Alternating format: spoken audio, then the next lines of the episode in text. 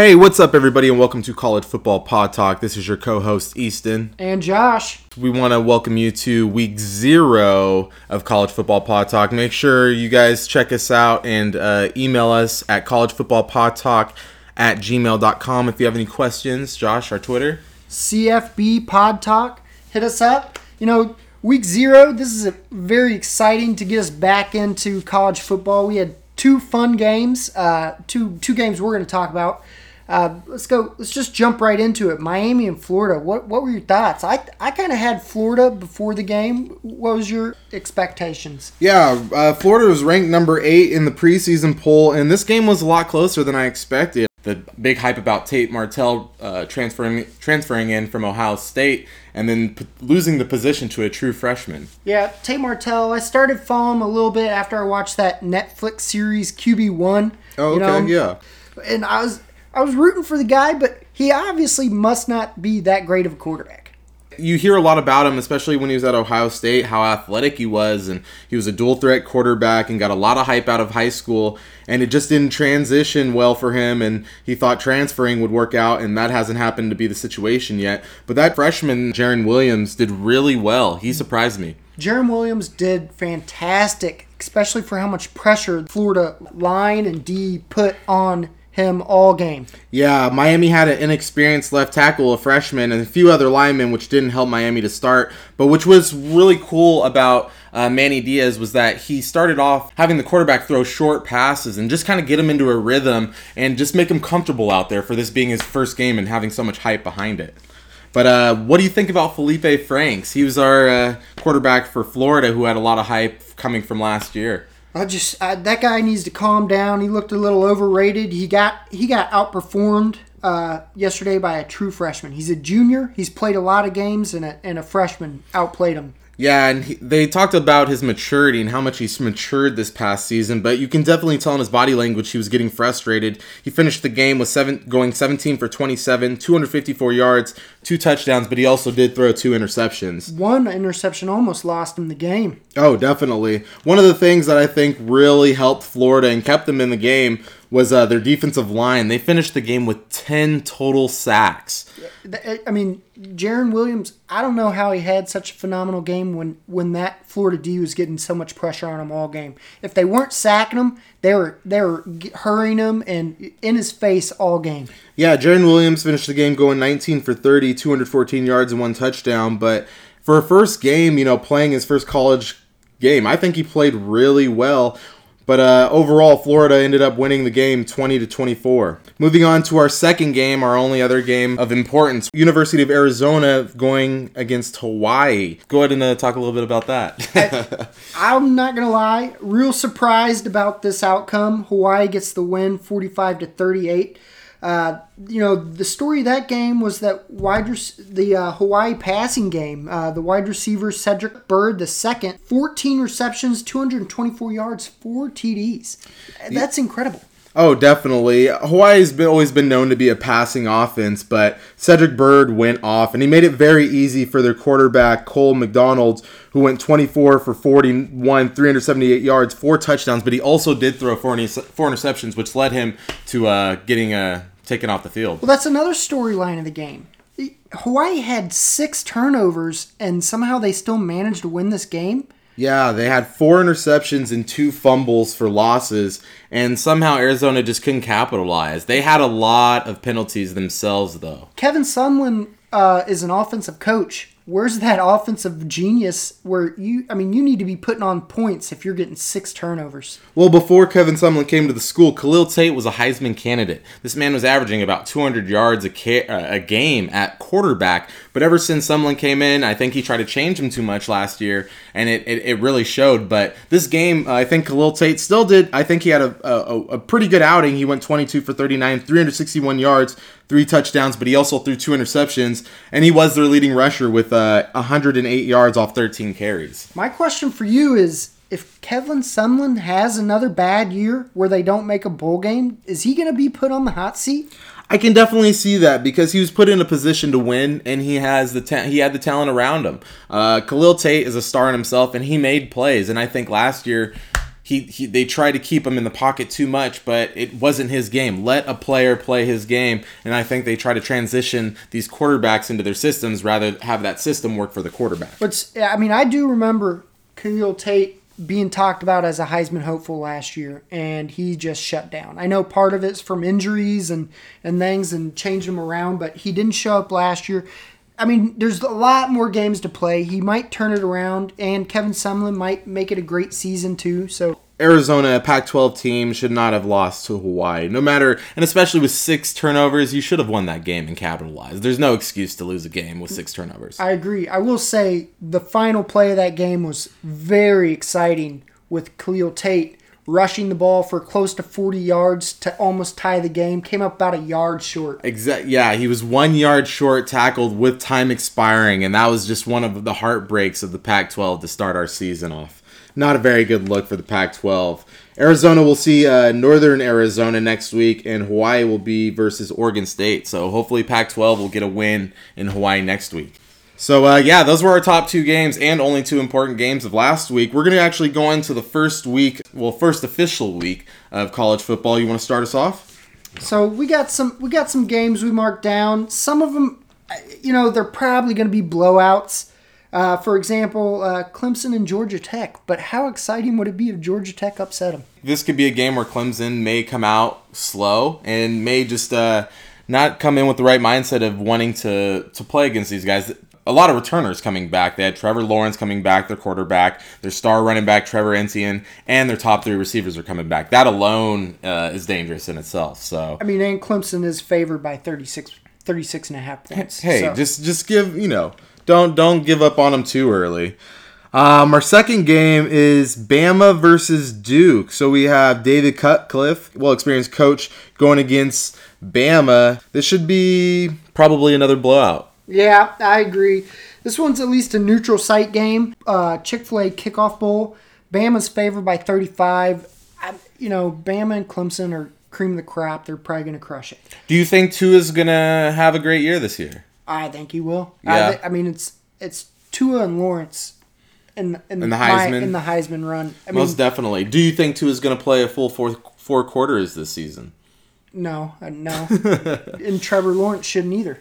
Yeah. If if you're up by But at the same time, if you're trying to win the Heisman, would you want to stay in, or are you more worried about I think maintaining uh I think if you're Depth. if your team's that good and you're up by 30 points in the fourth, then people, you can back off a little people bit. understand it. no, definitely. I agree. So let's get into some more competitive games because there will be better games next week. Um, BYU and Utah. Yeah, this can definitely be a really good game. Utah is a t- scary team. I, I would not underestimate them if you play them in the Pac 12 this year. They always have a pretty decent team, and they got a lot of returners coming back. But Utah, ranked 14, can be dangerous and be a headhunter for the Pac 12. Utah Utah should win the Pac-12 um, unless something bad happens, and maybe maybe Washington State or somebody will come in there and beat them up. But Oh, yeah, that sounds about right.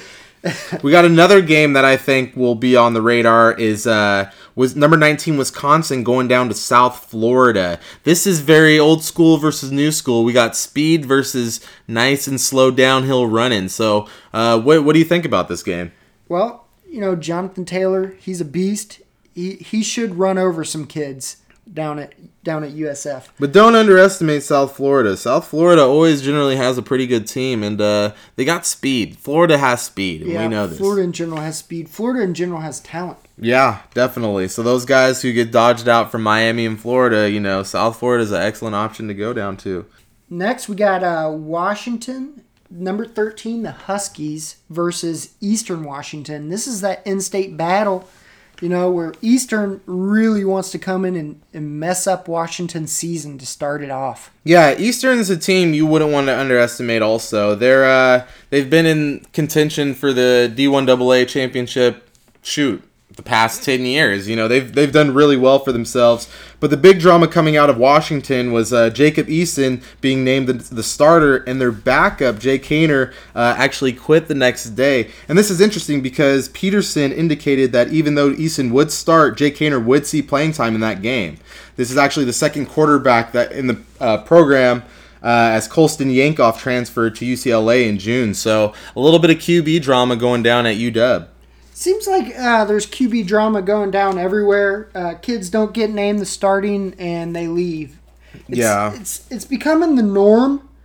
I don't know if I love it. I understand it because these kids want to come in and play right away. Definitely. It should be exciting to see what type of Washington team we're going to see early on uh, with a lot of their defensive backs leaving and their starting quarterback, Jake Browning, leaving. And uh, But Eason's not a bad uh, guy to come after, who was uh, the starting true freshman quarterback at Georgia's freshman year, but ended up losing his position after an injury to Jake Fromm. So, and it ended up transferring back up to UW and uh, getting a spot back. So, uh, win-win for him. But uh, there's only now three quarterbacks on scholarship for UW: Jacob Eason, a redshirt freshman, Jacob Sirmon, and then a true freshman, Dylan Morris. So, uh, yeah, they need to find some depth at quarterback. Worst case, if uh, Eason doesn't work out. Next game we have up is uh, number 25 Stanford at home.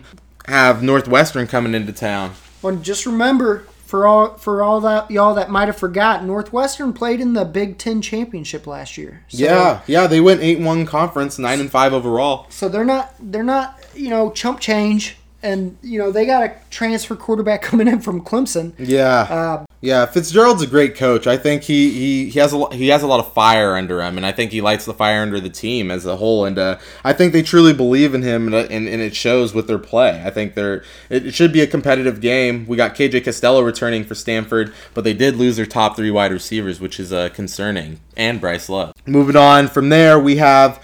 Number 16 Auburn versus number 11 Oregon. This may be probably the game of the week. I think this is the game of the week for sure. You got a freshman quarterback at Auburn, Bo Nix, going against a senior quarterback at Oregon, Justin Herbert. Yeah, it's uh, it's gonna be it's gonna be a fun game to watch. And Auburn likes to play these games, and Auburn likes to play a tough schedule. How big of a game is this for Herbert and company? Oh, they need a win. Yeah. The Pac-12 needs a win too. No, most definitely. I agree with you. And there's such high expectations for Oregon this year with a lot of the returners starting. The offensive line is deep. Their defensive line is scary with uh, Thibodeaux at uh, defensive end. He is a uh, some something to worry about. And they have one of the top recruiting classes coming in, so they can be a scary team with Mario Cristobal and company, and uh, they could be a top team in the Pac-12 to watch out for. Only problem is this this Auburn team just finds ways to win games. Yeah. I mean, they always they always lose a few during the season as well, but when they don't have expectations, it seems like they they do phenomenal. And granted, I feel like they've played more big games throughout the past two or three years than Oregon has. And for a first game of the season, you know, Oregon doesn't get time to warm up. This isn't the NFL where you get preseason games. You're going all in that first week. So, Got to go live. Got to play strong. most definitely. What's our next game on tap? Uh, we got Boston versus Virginia Tech.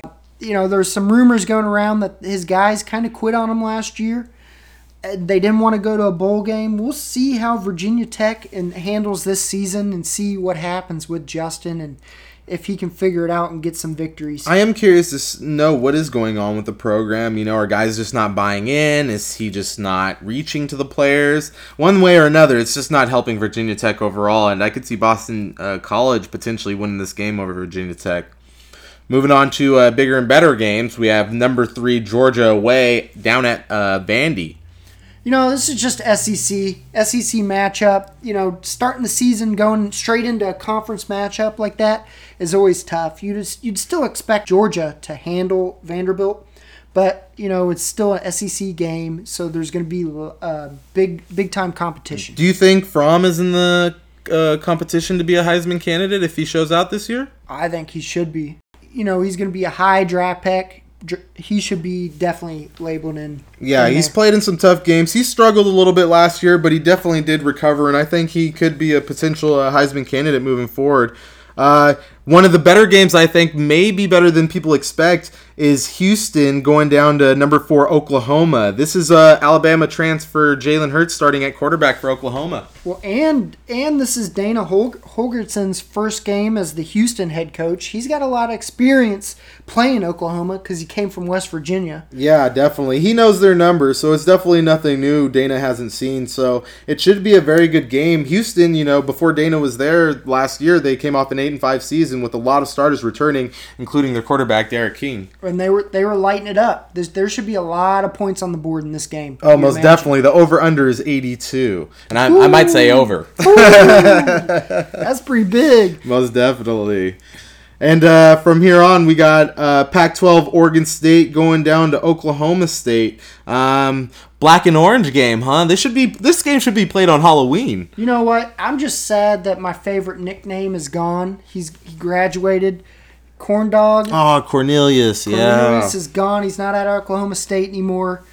Um, you know, but that's just a, a Big 12, Pac 12 game, so we put it on the list. Should be fun to watch. Yeah, let's hope Oregon State they they're ranked one of the lowest teams in the Pac-12 this year, and uh, so hopefully they can have a turnaround season and do something with it. You know, you can't go further down than they are, so you can only go up from there, right? No, you cannot. No, definitely. Let's get into the games that we're we're most excited about slash panicking about. Who you got? Well, my Cougs are at home, ranked number 23, going against New Mexico State. Um, it was named something that was new that Leach usually doesn't do until the game, the day of the game. He actually announced who's starting at quarterback, and it's going to be fifth-year senior quarterback Gordon, uh, who will be our starting quarterback, and uh, it should be pretty exciting. He's only thrown three total passes last year, but the Cougs, uh, Leach himself said they feel bigger, they feel stronger than last year, and guys have gained experience. Uh, we had a young team, and I think a lot more guys got more experience, so it should be interesting to see. But I think uh, the Cougs should steamroll New Mexico State at home. How about your old, old Miss Rebels? Man, I'm not gonna lie, I'm nervous. I'm dreading it. I'm nervous. I'm excited. Uh, we're playing at Memphis. Memphis is favored, uh, but Memphis always gets up for us and plays us well. But I'm excited for the season. I'm excited for Ole Miss. We're bowl, bowl eligible again. We can, if we get some wins, go to a bowl game. That's what I'm rooting for. You know, we got new coordinators in there, new quarterback. We lost some wide receivers. I'm excited. It's college football. Do you guys see yourself going to a bowl game this year? I do. I Yeah, it's it's it's time, man. It's I just feel like it's long overdue, and it's you guys have a talented team. It's just a matter of putting in the work and having an established defense this year. I think just getting experience under the belt, you know, helps the team overall. So, I'm, I'm really excited for next week. It- you know, it can't come soon enough. uh, let's move on to our uh, players of the week. Who you got uh, for your defensive player of the week? So I, I picked out the uh, Florida linebacker Ventrell, Ventrell Miller. Two sacks and two tackles for loss against Miami. This kid was all over the field. It's very nice to see, man. And uh, obviously, we brought him up a little bit earlier in an earlier game, but uh, for our offensive player of the game, we had Cedric Byrd, the second wide receiver for Hawaii, the Rainbow Warriors. 14 receptions, 224 yards, and four touchdowns in the win versus Arizona. Still can't believe they got that win. Yeah, yeah, it was pretty bad. Question: I just want to ask you a quick question before we uh, end this. Um, how do you feel about players transferring out after they lose their starting position?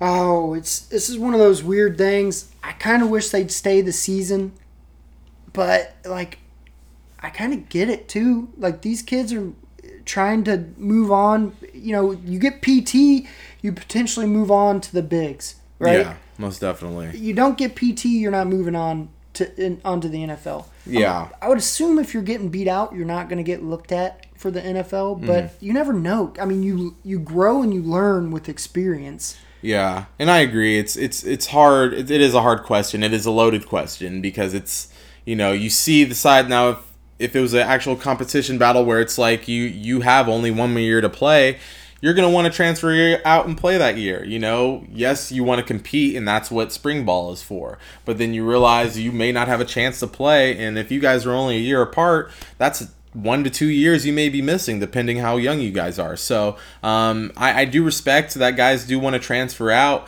um, and coaches i feel like programs have to understand that too because coaches jump ship with no problem and nobody guilts them you know and they make millions. So it's just a happy medium of where you know where it goes because i feel like a lot of athletes get a crit a lot of criticism when they want to transfer out but yet coaches are able to leave anytime they want and it's seen as a great opportunity for them but kids should stick it out you know and coaches break contracts all the time You know, I'm and I'm probably biased or you know, a little little in betweener on this because I look at it situationally as well. Mm-hmm. It's like sometimes I understand a kid leaving, and then others I'm like, man, that kid should have stayed. Yeah, in, in the situation of UW, now think of hypothetically. Now, I, I knock on wood. Hopefully, he has a very healthy career at UW. But it's like if Eason gets hurt, Yeah. you have a redshirt freshman and then a true freshman. I'm not saying anything against them. I haven't seen them play much or anything, but it's like you don't know what you have. You know, Haener, he actually has a little bit of experience throwing for at least a touchdown. So you have something there where he has game experience where if Eason goes down for the season, that may end UW season where I honestly think University of Washington could run the table. That's something I never thought I would ever say in my life. So be be appreciative, Huskies, that I'm saying this right now. But I totally I totally think that they can have an undefeated season um, if things go right. Their tough games are at home. They play Utah at home, Oregon at home. I could see them winning out. But if Eason goes down, that can go from undefeated season to who knows. Yeah, it's it's just one of those things. is- And as time goes on, it's going to get worse and worse, in my opinion. Yeah. no, definitely. These kids are, say, jumping the gun and leaving programs as soon as possible if they don't get it. No, definitely, and that is the downside of it. So there's guys that may never have a chance to play, but they're going to transfer out because they're going to seek the best opportunity for them, and that may be going down to a D2, D through NAIA school. So it's just a matter of situation, but I definitely think if, you know, a kid has the opportunity, you know, and still can get an education, a four-year degree, and the best opportunity for them, I, I think they should take it. I agree. Yeah, most definitely. Well, anyways, that's uh week zero of our podcast. Uh, make sure you guys tune in every week. Um, we're gonna stay forward on top of it, give you guys uh, the week overview and the uh, week by week analysis of every game, um, Power Five and important game that's out there. Uh, Josh, you have anything else? Oh, by the way, oh my goodness, we totally forgot. We have some good news. Josh, would you like to tell the uh, the, the crowd? My little baby came in time for college football. He's ready to watch Ole Miss, you know, win some games. Congratulations, Josh had a baby boy. So, we're, you know, it's it's gonna be tough. I'm tired, but we'll get through it. Yeah, congratulations to Josh. I'm very proud of you, bro. Um, he's a daddy now, so he's gonna have a lot more responsibilities, and uh, he's gonna raise that boy into a, a healthy, hearty college football athlete and a Washington State Cougar, hopefully someday. Whoa, whoa.